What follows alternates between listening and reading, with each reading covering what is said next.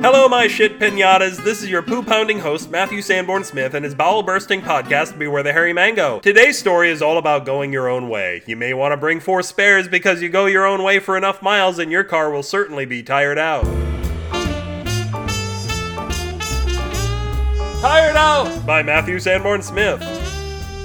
Jakey John John came from a long line of fire breathers. So long, in fact, that he couldn't get any work because his family members had taken every available fire breathing job there was. They'd covered every circus, carnival, sideshow, grocery store opening, Boy Scout camp, steel mill, gas grill, clothes dryer, rose hip concern, kitchen, bring your own tea kettle party, lavender thigh concern, pudding assembly plant, cow projectory, dance fever clinic, and dervish centrifuge in the 39 state area. He was fucked. But one day at the unemployment office, before he discovered you need to have been employed at one time in order to receive benefits, inspiration took hold of him and shook him like a left foot that had fallen asleep. Through years of classroom true or false tests, Jakey John John had developed an uncanny ability to write a letter that kind of looked like a capital T but also could be construed as a capital F. So when he was double checking his paperwork, he mistook the F at the beginning of his occupation for a T, and suddenly it all became clear. He could get work anywhere as the world's first tire breather. He began practicing and found with just the right twist of his lips, tires came flying out of his mouth. He was the hit of Beretta's Shingling Sister Circus, which made his step cousin in law Vernon, who was their fire breather at the time, terribly jealous. Vernon breathed all over Jakey John John's tires and started a tire fire which seemed like it might end the show. But the Shingling Sister hadn't counted on the Hicks and Rubes to whom she catered. Not only did the people stay to watch the fire, but more tickets were sold as people from the surrounding area came to watch it. Their favorite part seemed to be complaining about the smell. The circus had a hit on its hands.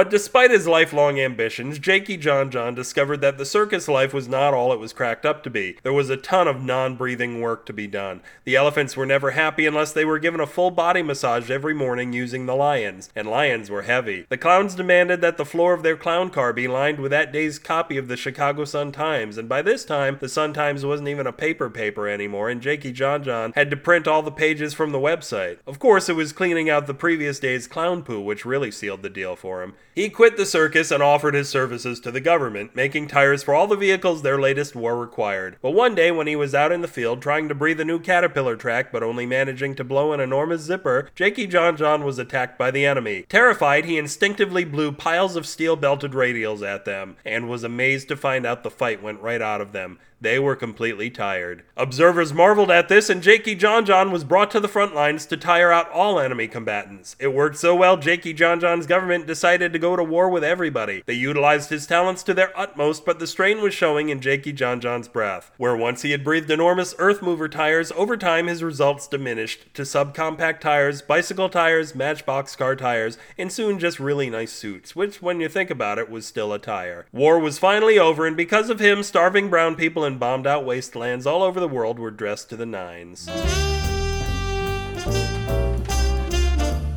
If this story tired you out, you can tread it and other clown poos at the URL of the radial bewarethehairymango.com. Hum disconcertingly in the comments for this post or smell email me and we'll stink up the place at Matthew at bewarethehairymango.com or we can scratch and sniff ourselves at bewarethehairymango at gmail.com. The SF and SF Signal used to could stand for small fits, which is exactly what the staffers of sfsignal.com throw whenever we find that we're much too big for any of the clothing at the mall. They might as well call it the small. Not even the ties fit me. So that's why my nickname in high school was Old Chubby I always thought it was because of that other thing. Tweet with Deet that all your most repellent insects should bug me at twitter.com slash upwithgravity. Six legs good, seven legs better. Subscribe through the PayPal button on the home skillet page and you'll get more than the recommended daily allowance of mango in your life. Take that $4 a month you normally spend on heroin, and you could totally kick a habit that small, by the way. And I'll slip you two mangoes in exchange. And this isn't that black tar mango, folks. This is the good stuff. 22 new mangoes a year because the years that I don't punch people in the mouth are only 11 months long. This podcast pisses uncontrollably all over not only yours but everybody else's Cheerios in an overextended bladder of celebratory funk fusion animal cracker hearts which rain down from the castle walls in a 70 foot yacht built entirely out of string cheese and one enormous cardboard Creative Commons Attribution Non-Commercial Share like 4.0 International. Ooh, they updated this shit. License.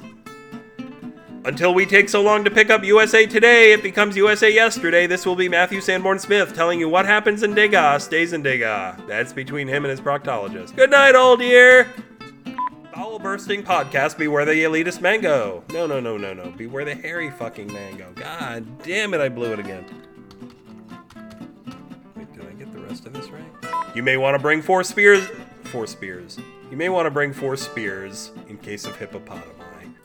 Grocery store opening, Boy Scout camp, steel mill, grass grass grill. Fuck. Fry up some of that grass, Jimmy. Years that I don't punch people in the mouth are only 11 months long.